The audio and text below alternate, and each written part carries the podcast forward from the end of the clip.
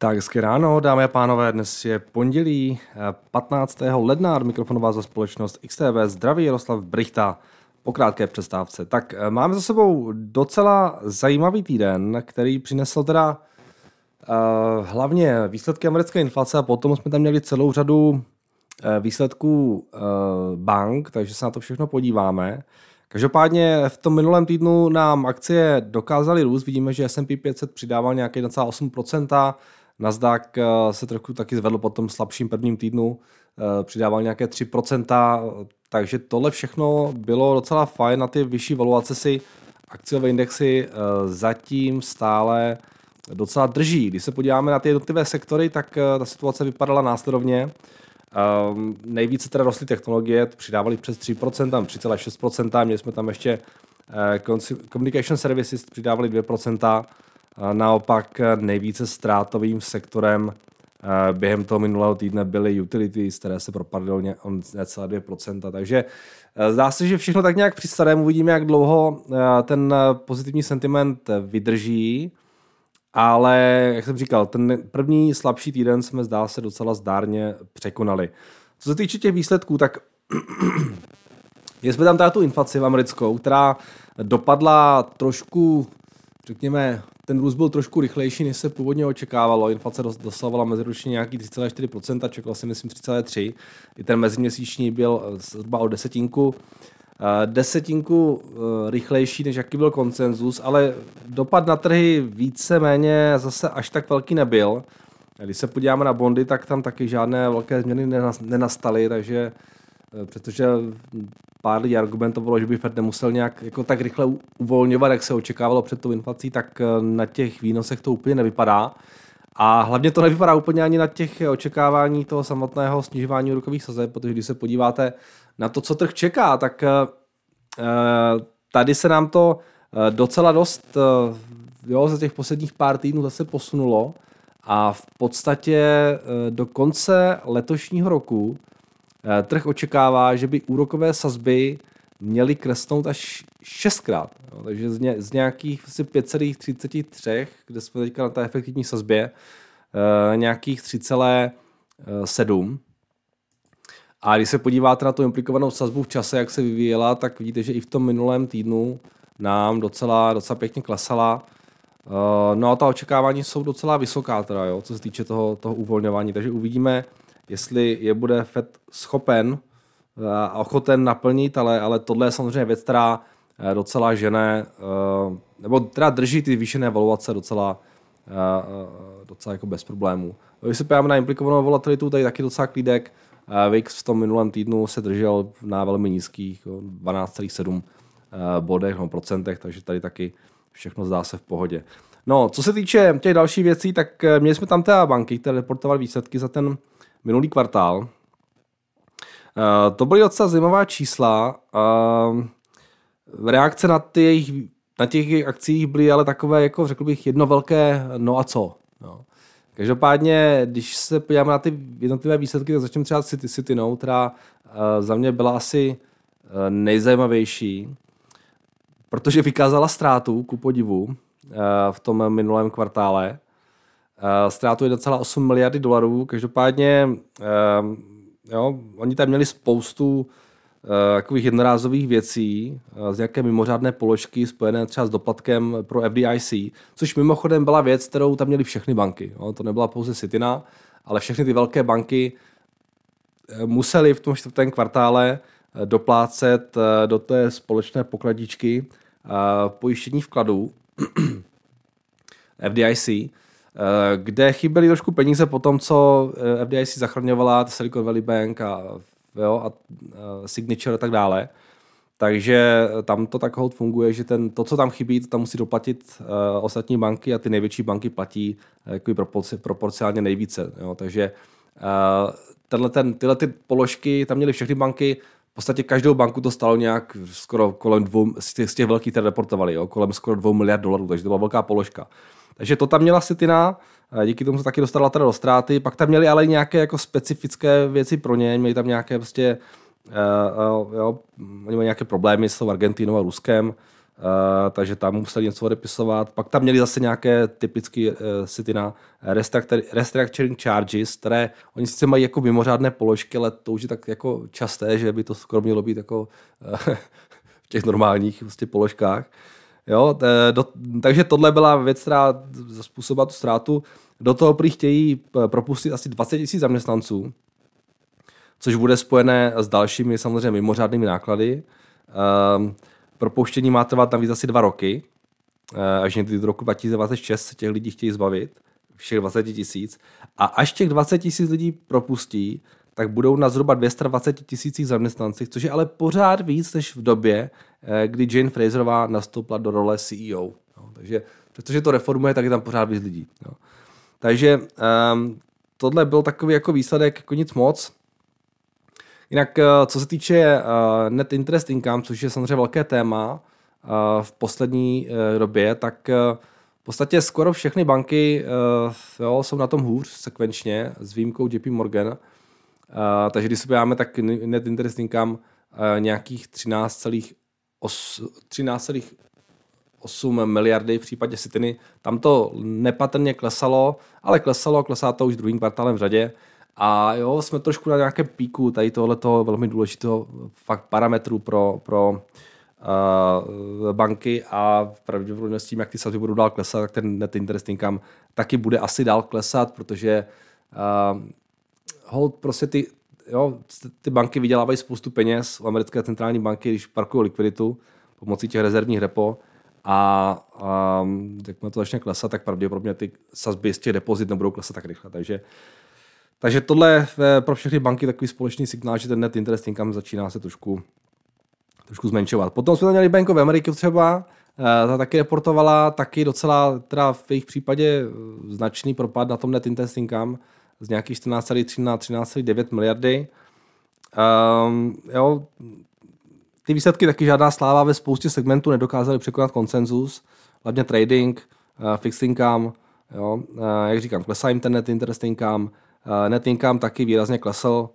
Když se podíváte na tu ziskovost, tak ta šla taky dolů a v podstatě jo, zase hodně k tomu pomohl ten, ten, ten F D I C assessment, který tam měli. A ten net income teda, ten byl kolik? Nějaký tři celá jedna miliardy, před tím kvartálem to bylo sedm celá osm miliardy. Potom J P Morgan, ty na tom byly asi nejlépe ze všech.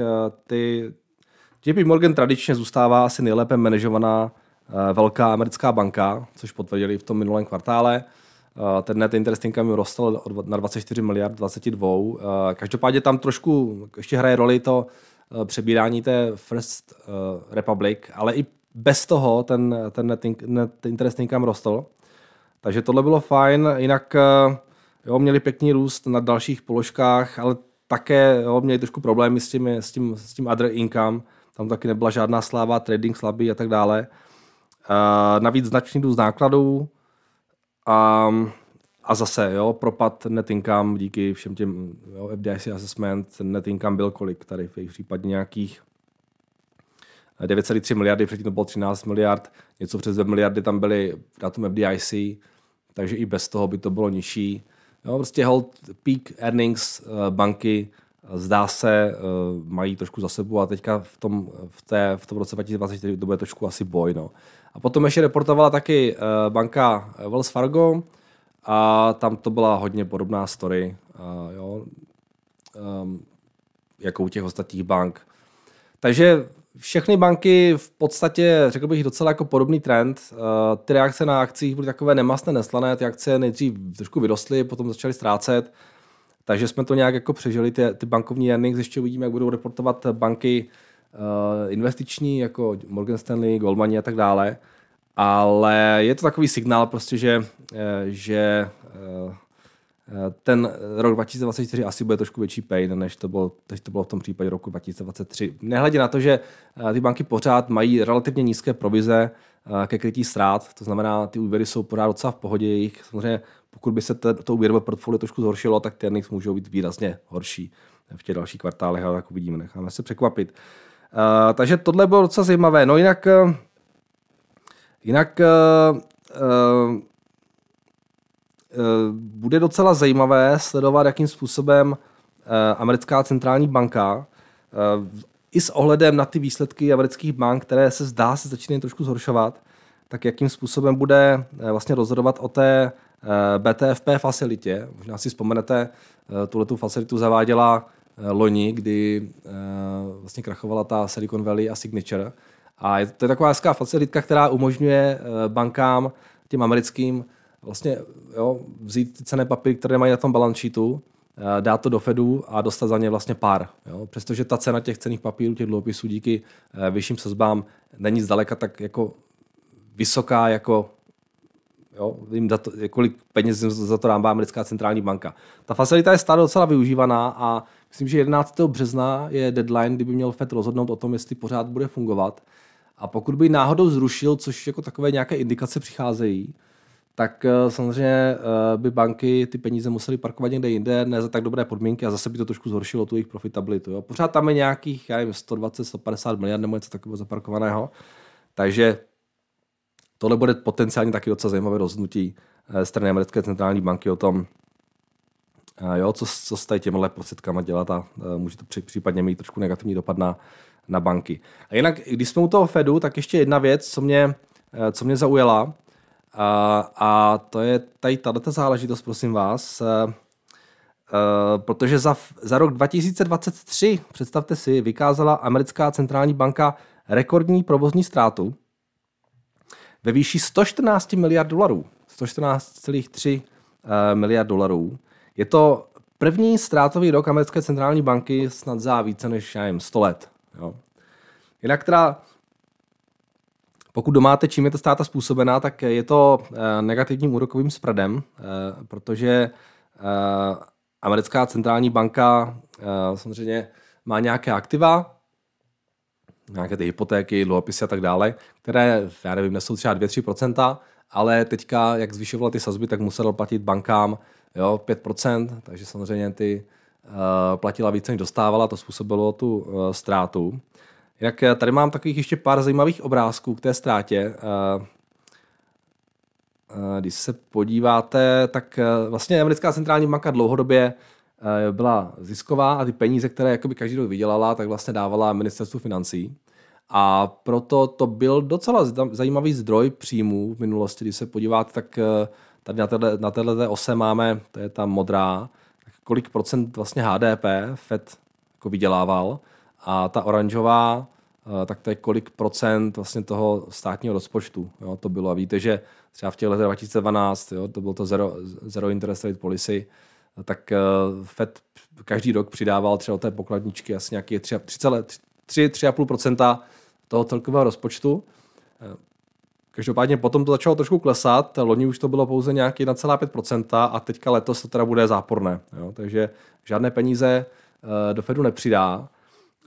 Uh, Fed jinak uh, tu ztrátu v podstatě jako řeší tak, že pokud je ve ztrátě, tak vytváří, uh, tak tu ztrátu v podstatě akumuluje na svém balance sheetu a dokud tu ztrátu nesplatí zpět, tak vlastně žádné peníze ministerstvo financí dávat nebude, nemůže, jo? Takže teďka pravděpodobně jo, vlastně nějaký rok jako žádné peníze nebudou z Fedu.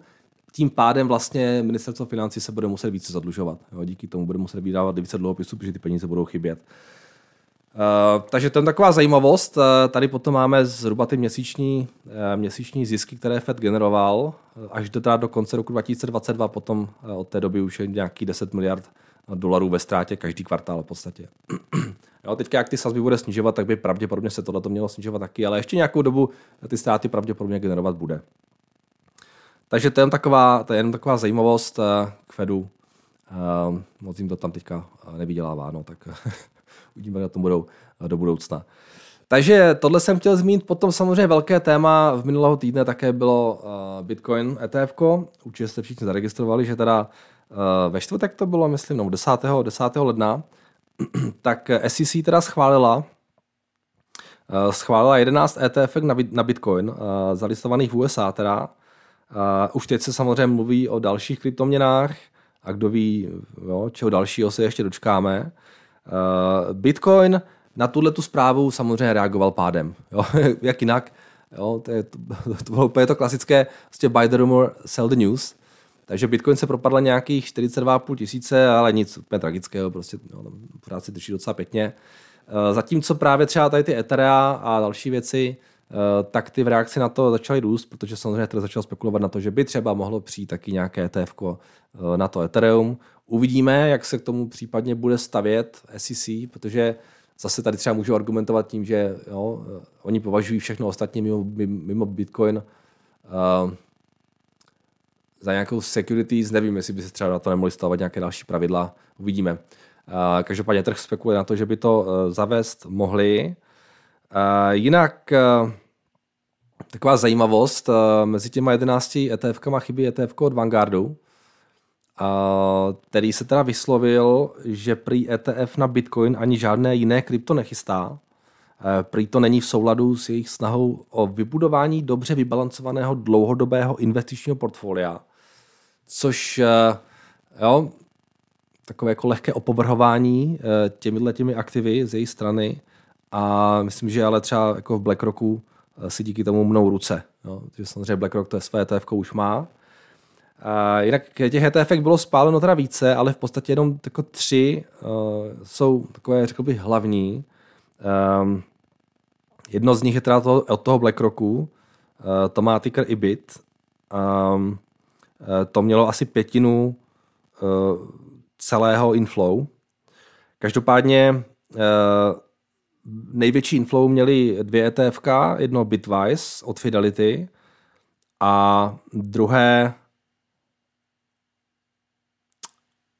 nebo jedno bylo Bitwise a druhé bylo jo, a druhé bylo asi od Fidelity, nebo tak nějak. Prostě jsou tam dvě E T F ka, které měly dvakrát větší inflow než, než tento E T F ko Blackrocku. A je tam docela zajímavé podívat se na ty, na ty fíčka, jak to mají pořešené. Já jsem se díval, jo, samozřejmě všechny E T F ka teďka si lákají investory nízkými fíčky, ale oni tam mají, oni ty fíčka mají nízké jenom jakoby krátkodobě. Jo. Mají tam třeba v případě BlackRocku je fíčko nějakých, tady to napsané hezky, dvanáct, pro, dvanáct setin procenta, ale pouze na prvních dvanáct měsíců a na prvních pět miliard dolarů asset under management. A pokud jo, po roce tam bude více, tak to fíčko zroste na nula celá dvacet pět procenta. Je tam ten, je tam mají ten waiver. A to má spoustu, spoustu E T F ek, ale nejpopulárnější právě byl ten To, to E T F ko, to Bitwise. A ti jsou, myslím, nejvíc taky konkurenční. Tam je ticker uh, B I T B. A ti to mají nastavené zase takhle. Tam není žádné fíčko. A uh, fíčko tam bude až potom v případě, že by uh, tam měli více než miliardu dolarů. A to by potom bylo to fíčko nula celá dvě procenta. No, takže hezky to tam jako nalákali na nízké fíčka, ale ty fíčka půjdou eh, pravděpodobně nahoru, pokud tam ta, to asset under management bude růst. Jo. Takže každopádně tyhle ty tři jsou zásadně zatím nejpopulárnější. Eh, pak je tam pořád ještě ten Grayscale, ale to má poplatky nějak jedna celá pět procenta. Tí v podstatě jediné, co chtějí, je to, aby eh, ty lidi ty peníze tam nevybírali a oni se tam pořád měli ty fíčka, tak uvidíme, jaký tam, jaký tam budou ty outflows eh, v tom Grayscale. Ale největší inflow teda měli tyhle ty tři. Eh, jo, eh, během těch dvou dnů, které zatím, zatím máme. Potom ještě k tomu kryptu trošku related záležitost, tak docela pod tlakem je v poslední době Coinbase. Když se podíváte na tu cenu, tak i v reakci na to schválení toho E T F ka, tak Coinbase se docela propadalo. Ještě konce minulého roku byly na nějakých sto osmdesát pět a s tím, jak se spekulovalo, že to schválí, tak ta cena klesala docela dost a už jsou nějakých sto třicet. Samozřejmě jo, to E T F ko může být něco, co pro ně může být negativní ve smyslu, že lidi nebudou potřeba nakupovat. Jako nejvíc legální cesta, jak nakupovat Bitcoin, doteď bylo přes Coinbase, to je aspoň taková jediná normální burza. Teď už samozřejmě máme ty E T F ka, takže to případně může trošku jako odvát toho objemu. Tak uvidíme, jak se to projeví, ale Coinbase teda docela pod tlakem v těch posledních pár týdnech. No, takže tohle uh, jsem chtěl zmínit. Potom z dalších věcí, co mě zaujaly v minulém týdnu, tak uh, tohle byla taky docela zajímavá zpráva. Um, protože společnost Hertz, uh, která je asi největším nebo jedním z největších pronájemců automobilů, uh, oznámila, že prodá asi třetinu ze svých elektrických vozů Protože si je prý nechtějí lidi půjčovat. Jo? Část těch prostředků, které předem získá, nebo teda, teda, teda, teda tím prodejem získá, by potom chtěla reinvestovat do rozšíření vozového parku o vozidla se spalovacími motory. Takže prodej EVčka nebo EVčka, aby mohli koupat, koupit spalováky, protože ty EVčka prostě to nechce. Tak tohle je docela zajímavé, protože Hertz přitom v minulosti jako hodně tlačil právě na to E V. Mluvil o tom, že koupí až sto tisíc vozů Tesla, že budou mít v roce dvacet dvacet čtyři čtvrtinu vozového parku v EVčkách a tak dále. A tohle je teda jako výrazná otočka v té jejich E V strategii. Což je zajímavé, jo, že, že by se ten půl zájemců o EVčka začalo vyčerpávat třeba. Jo. Pár automobilek už konec konců jo, taky oznámilo, že své výhledy uh, na nějakou produkci EVček omezují, víc třeba to General Motors, která chce ušetřené peníze nadspat do buybacku. Takže úplně asi to není populární mezi zákazníky. Um, upřímně, já bych si taky asi vždycky půjčil radši benziňák než EVčko, když jsem někde na cestách, protože nevím, jak to tam třeba v té zemi funguje a jak jsou tam ty no, stanice, samozřejmě vždycky máte na internetu, ale vlastně ten benzín je mnohem pohodlnější. Jako jo. A nej, ta infrastruktura všude není, není úplně ready. Takže jako, jako zajímavá message možná pro ty automobilky. Um, uvidíme, jak se ta E V revoluce bude dál samozřejmě vyvíjet. Um, je tam velký závazek u spousty automobilek a nebude úplně snadné asi se z toho nějak jako vyvázat, ale když nebude poptávka, tak uh, co mají dělat? No takže tohle jsem chtěl taky zmínit a potom poslední taková zajímavost a to je ta, že máme nejprvní, máme novou největší firmu americkou, kterou je Microsoft. Ten v pátek se vyhoupil na market capu až těsně pod hranici dvě celé devět bilionu dolarů a překonal tak Apple o nějakých dvanáct, dvanáct miliard dolarů. Takže gratulujeme. A asi to dává smysl, protože jo, Microsoft je strašně nastartovaný i s tou A I revolucí a pravděpodobně ten růst bude pokračovat. Apple teďka trošku ta poptávka po těch mobilních telefonech možná slábne, takže uh, taky možná trošku zvolní v tom růstu, uvidíme. Ale Microsoft teda nové all-time high a taky uh, největší společnost. No jinak to je ode mě asi všechno. K tomu uh, k minulému týdnu. Uh, co se týče nového týdne, tak se, když se podíváme na ten makrokalendář, tak uh, dneska je tam svátek, je tam, myslím, že Martin Luther Day v Americe, nevím, jestli budou americké burzy uzavřeny, upřímně, ale nemáme tam žádné makro, takže dneska to bude asi nezajímavé. Zítra potom nějaké další čísla z Británie, z trhu práce, máme tam potom z Kanady, C P I ko, máme tam ve středu z Číny průmyslovou produkci, nějaké další data, britskou inflaci taky.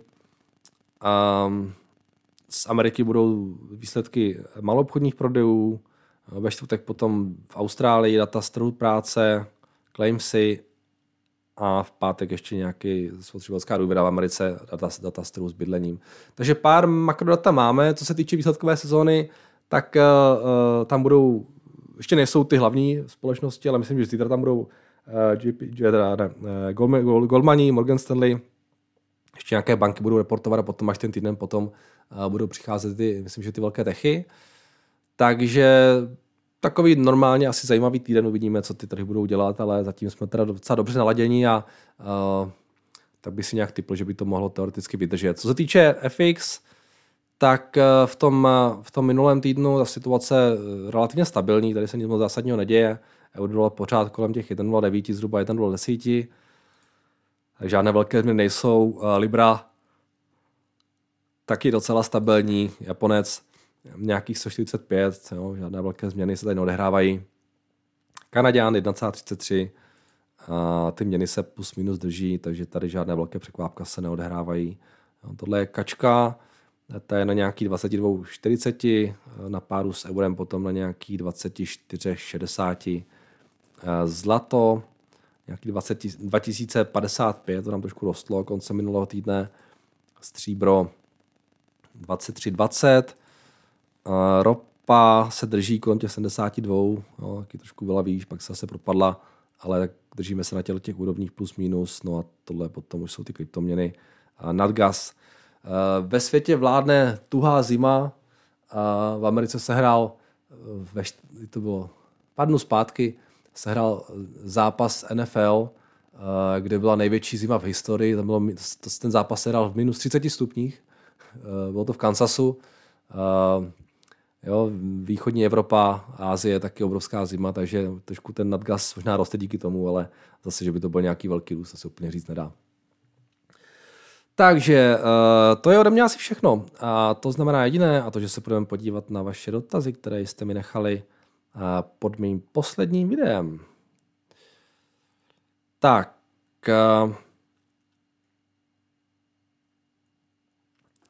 Tak ahoj Jardo, na ty instrumenty, co se v Evropě moc neobchodují a nedají se nad používat jako alternativu platformu Tasty Trade? Ne, nepoužívám a nevím ani, co to je. Tak, dobrý den. Myslíte si, že už je čas zbavit se protiinflačních státních dluhopisů? Inflace podle různých predikcí by měla dál vyklesávat. Asi jo. Já jsem nad tím tak jako přemýšlel. Asi jsem to měl prodat už loni. Nebo respektive, když byla možnost to vybrat, aspoň teda část z toho. Ale já to zase až tak moc jako nepotřebuju. To jsou takové moje jediné, jediné koruny, co mám. Uh, takže to mám jako jo, nějakou prostě svoji korunovou, neúplně super likvidní, ale, ale korunovou rezervu. Um, ale asi už to moc velký smysl dávat nebude, bych řekl. No. Vidíme, jak ta inflace bude letos. Já nevím, kolik může být letos. tři procenta to může dát, dvě až tři procenta. Když budeme mít štěstí možná. Tak. Uh, ahoj Jado, chci se zeptat na Prosus. Uh, na stránkách jsem se dočetl, že mají net asset value sto šestnáct miliardy, z čehož uh, Tencent tvoří osmdesát sedm miliard, přitom market cap je pouhých sedmdesát miliard. Podle toho bych usoudil, že akce je hodně podnocená, nebo mi něco uniká, díky. Uh, jo, tak to byla vždycky teze u Prosusu, že jsou podhodnocení. Oni tam samozřejmě mají ještě nějaké další aktiva, plus je taky potřeba počítat s tím, že kdyby ten uh, podíl v Tencentu celý prodali, tak tam mají nějakou, uh, nějakou uh, daň, jo? Což jako asi ta daň taky nebude malá, ale je fakt, že prostě uh, jo, se dlouhodobě prodávají pod tím svým value, takže uh, ale jako moc se to tomu managementu nedaří realizovat. Oni to postupně prodávají ten podíl, um, což jako určitě pomáhá a potom dělají nějaký buybacky s tím, ale je to tak, no, tak jsou, jsou podhodnocení. Tak, ahoj, viděl jsem příspěvek na Twitteru od nic nevím, kde vysvětloval strategii, při které držím dividendovou akci a zároveň dostávám každé dva měsíce prémium za kolobce, takže si zdvojnásobím dividendový výnos, funguje to, i když akcie padají, vypadá to příliš dobře, aby to byla pravda. Asi přehlížím nějaké skryté riziko, díky. Um, já nevím přesně, co tam psal, já jsem to neviděl, um, ale asi jako, jo, vypisování těch opcí samozřejmě funguje. Uh, každopádně samozřejmě je tam jako, um, jo, nevýhoda, že když ta akcie třeba hodně vyroste, tak vám to může utéct. Uh, ten, ten zisk, který byste jinak realizovali. A uh, plus u těch dividendovek, vzhledem k tomu, že jsou asi méně volatilní, tak tam bude asi nižší cena taky těch opcí trošku. Jo? Takže než třeba u těch akcí, které jsou trošku více volatilní. Takže um, potom stačí i jako relativně menší pohyb a může vám to trošku víc utéct, ta akcie, bych řekl. Jo. Jako v podstatě nikdy není žádný oběd zdarma na trhu. Jo. To je základní pravidlo. Já přesně nevím, co má, jako, jako strategii má na mysli, říkám, nečetl jsem to, ale na tom trhu žádný oběd zdarma samozřejmě neexistuje a vždycky um, něco je za něco. Jo. Takže to asi potřeba dělat hlavně u akcí, u kterých jako máte hodně velkou míru jako důvěry v to, že ta akcie nepůjde nikam moc rychle. Nepůjde, že ideálně, že půjde dlouho do strany. Ale říkám zase, když, když je něco dlouho do strany a ten trh má na to ten názor, tak ta, ta opce prostě je jako relativně jako levná a dostáváte za ní málo, málo peněz. Jo. Tak, zdravím ve spolek. Nevím, za to bude tématem ranního komentáře, ale poukázal bych na páteční sánci Dino Polska, to ztratilo na celých dvanáct procent v reakci na výsledky Bědronky. Pokles tržeb, jestli se nepletu, za sebe říkám, že mě tam míra skepse překvapila, obzvlášť když se jedná o konkurenci, ačkoliv chápu, že spolu mohou korolovat, budu rád za váš náhled. Já jsem to viděl, no tak trh víceméně spekuluje na to, že jak teďka zvolňuje ta inflace, tak že porostou pomalejí tržby, což je asi možné. Myslím, že ta Bědronka měla i nějaký slabší like for like tržby. Uvidíme. Uvidíme, ale říkám, jako u všech akcí, co mám, jakýkoliv macro-related fundament mě v podstatě moc nezajímá. Jo? Občas je to, ta ekonomika roste rychleji, občas roste pomaleji, to se odstává. Um, uvidíme, jak to dopadne. Jo, nějaký hodně vyrostly teďka, tak ta valuace asi byla trošku zvýšená, tak uh, se to spousta lidí možná leklo teďka, teďka se to propadlo trochu. Tak. Uh, dobrý den, jaký máte názor na akcie nizozemské společnosti A S M L? Vyplatí se do budoucna investovat? Uh, skvělá společnost, jo. Bohužel celý semiconductor sektor dnes jako není úplně nejlevnější. Jo. Když se podíváme na to A S M L, tak já nevím, jako se, oni taky docela vyrostli asi. A když se podíváme na tu valuaci, samozřejmě A S M L má vlastně téměř jako monopol na technologii, na tu litografickou technologii, takže bez nich jako se toho moc ne, ne, nestane v tom semiconductor segmentu. Ale jako zaplatíte si za to, no, tak dvě stě šedesát miliard market cap, dělá nějaký sedm miliard net income, jo, um, což, což vychází nějaký třicet tři násobek na tom multiplu, jako není to úplně nejlevnější, no, takže uh, skvělá společnost, ale, ale drahá, řekl bych.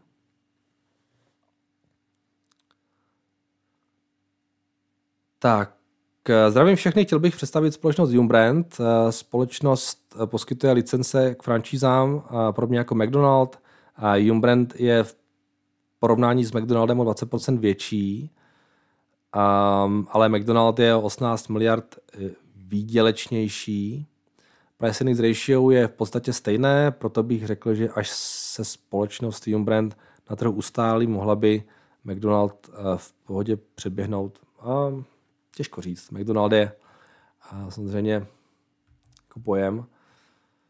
A co všechno mají ty Yum Brand? Konec tam to nenapsal. Každé je napsané v tom někde.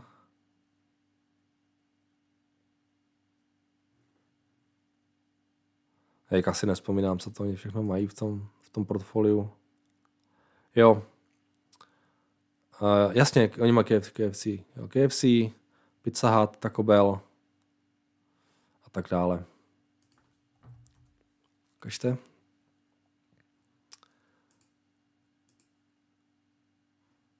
jedna celá čtyři miliardy net income, třicet šest miliard market cap, no, takže tak, tak, jako, taky to není úplně nejlevnější záležitost, no. Uh, ale to je prostě případ všech tady těchto těch uh, uh, typů společností dnes. A McDonald's na tom multiplu má kolik? To bude podobné. dvacet pět, no, to je skoro úplně stejné. Uh, takže teze jaká? Že očekáváte, že výrazně stoupne jejich profitabilita? Možná. Uh, někdo, někdo má nějaký třicet čtyři procent marže.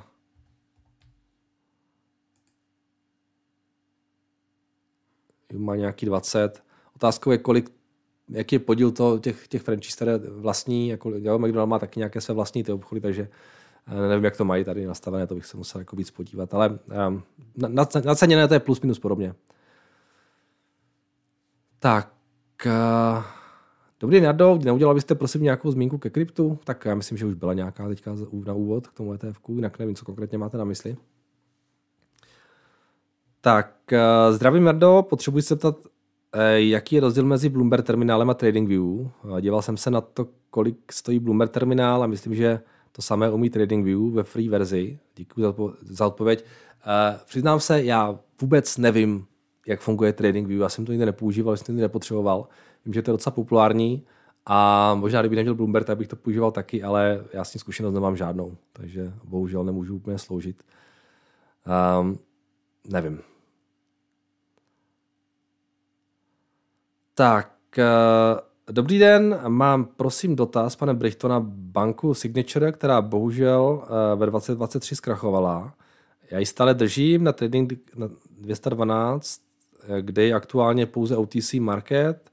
Je vůbec někdy nějaká šance na změnu, nebo už to má sto procent odmáznout, co se s touto bankou udělal vy, prosím, děkuju moc.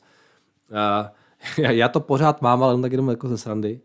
Uh, ale to tam se jenom čeká, jak se to vyřeší všechno s tou vlastnickou strukturou. Uh, potom ty akcie zaniknou pravděpodobně, takže tam, tam jako žádnou naději bych tam jako neviděl.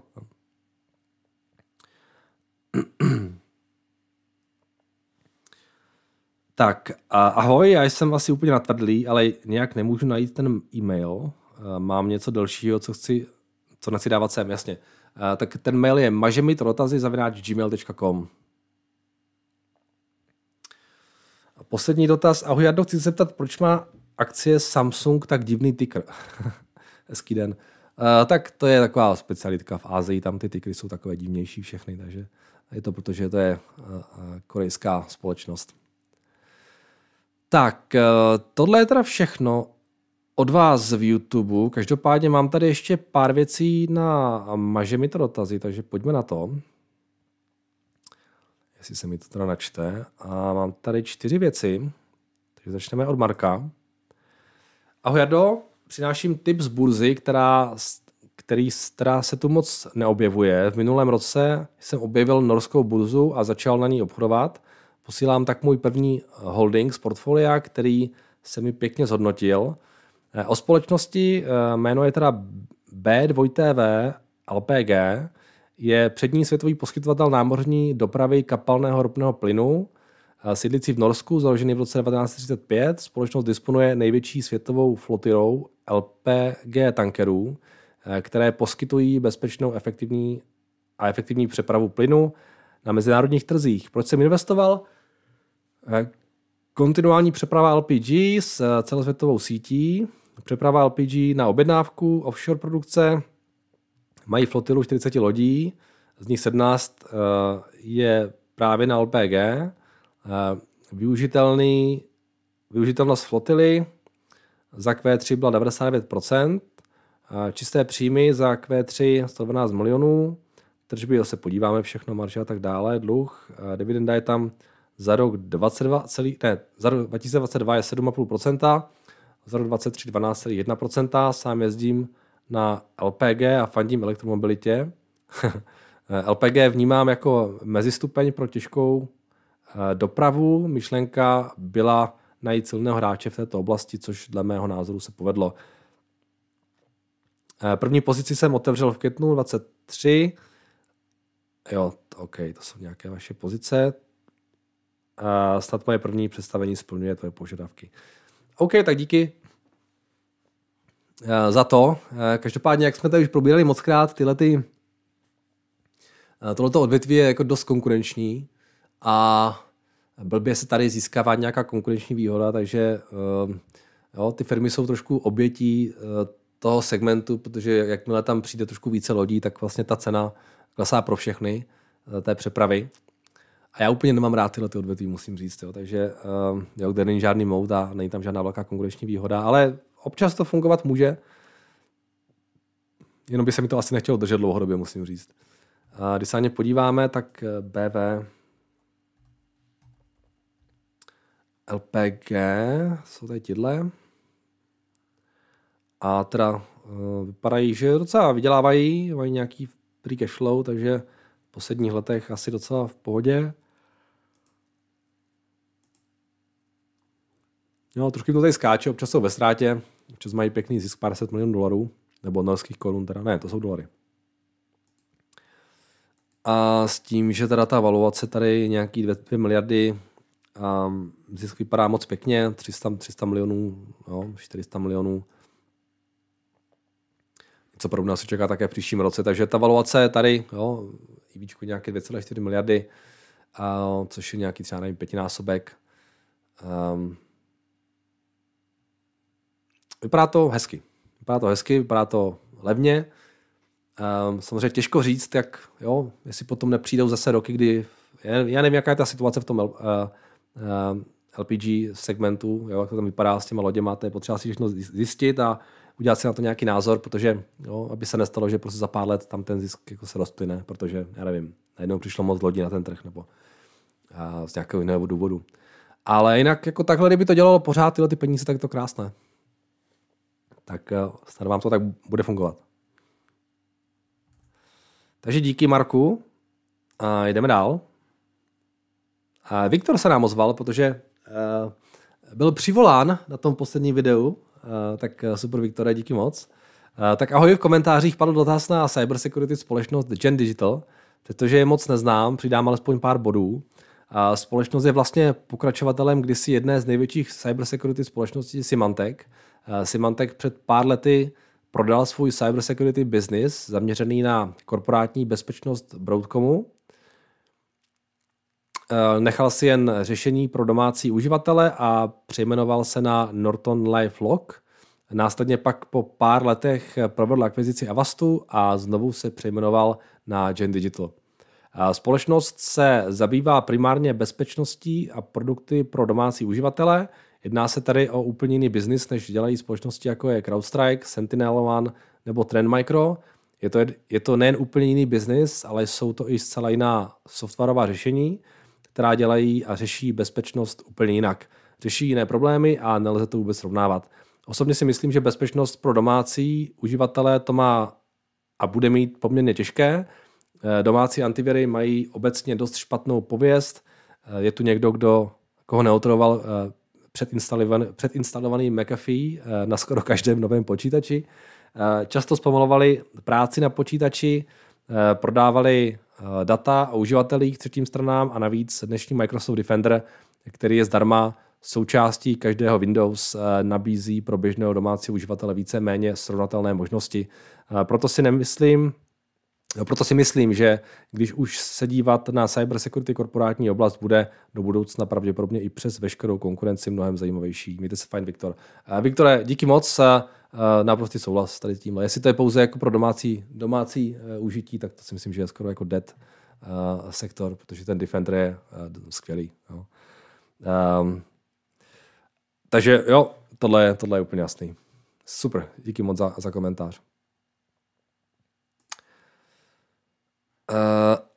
Potom tady máme od Toma. Dobrý, Jaroslave, díky za ranní komentáře. Nedávno jste vyzval k pokusům o boření vašich tezí. Přijde mi, že v podstatě klíčovou determinantou vaší úvahy je růst společnosti. Dělám už téměř dvacet let v úvěrování středních firm v různých bankách a růst není vždy brán pozitivně. Možná rizika. Za prvé, investice do fixních aktiv zaostávají za růstem. Příklad, e-shop má nějaký základní server a systém růst, růst a jednoho krásného dne mu vše spadne, reputace v háji. Za druhé, organizační struktura je udělaná na nějakou velikost firmy. Růst, růst je potřeba i předělat, což se nemusí povést, anebo se nepředělá a firma může vedení utéct.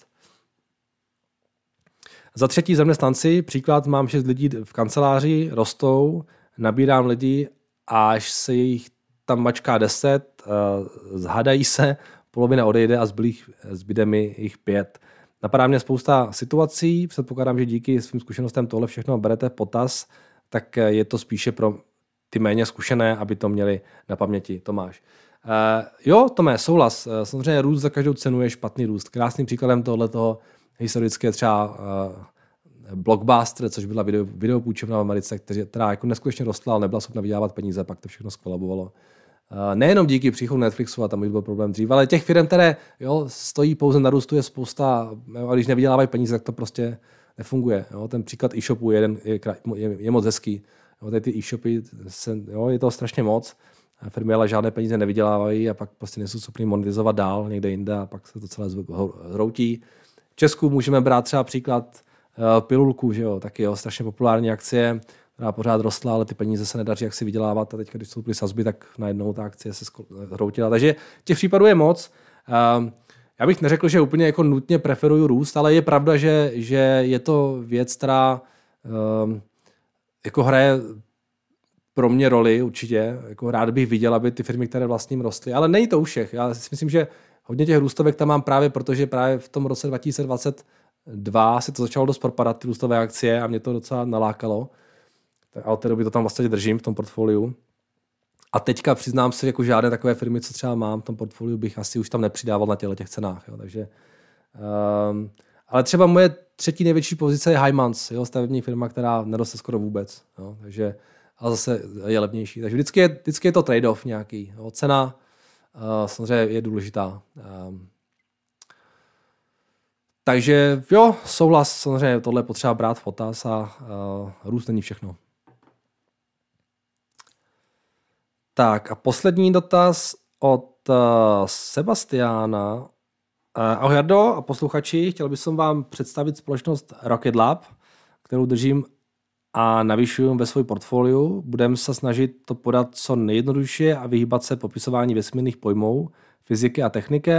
Tak jsem přeložil do češtiny přes překladač Deep O. Uh, představení společnosti nachází se v příloze. Akcie společnosti se momentálně hýbou okolo pět dolarů za kus. Firma plánuje mít free cash flow v kladných číslách roku dva tisíce dvacet šest. Mohl bych som poprosit o nás nahlédnutě čísla do Bloombergu a názor na společnost. Uh, OK. Víte co? Tohle si necháme na zítra. Jo, to je už trošku delší. Uh, já si to aspoň v klidu přečtu a necháme si to na zítra. Jo, Sebastiane. Pro ty, co chtějí uh, dopředu, tak to tady nechám takhle otevřené, aby se to případně mohli přečíst. A já se na to mrknu zítra. Tak, uh, takže pro mě to všechno pro dnešek. Mějte se hezky a zítra opět naslyšenou.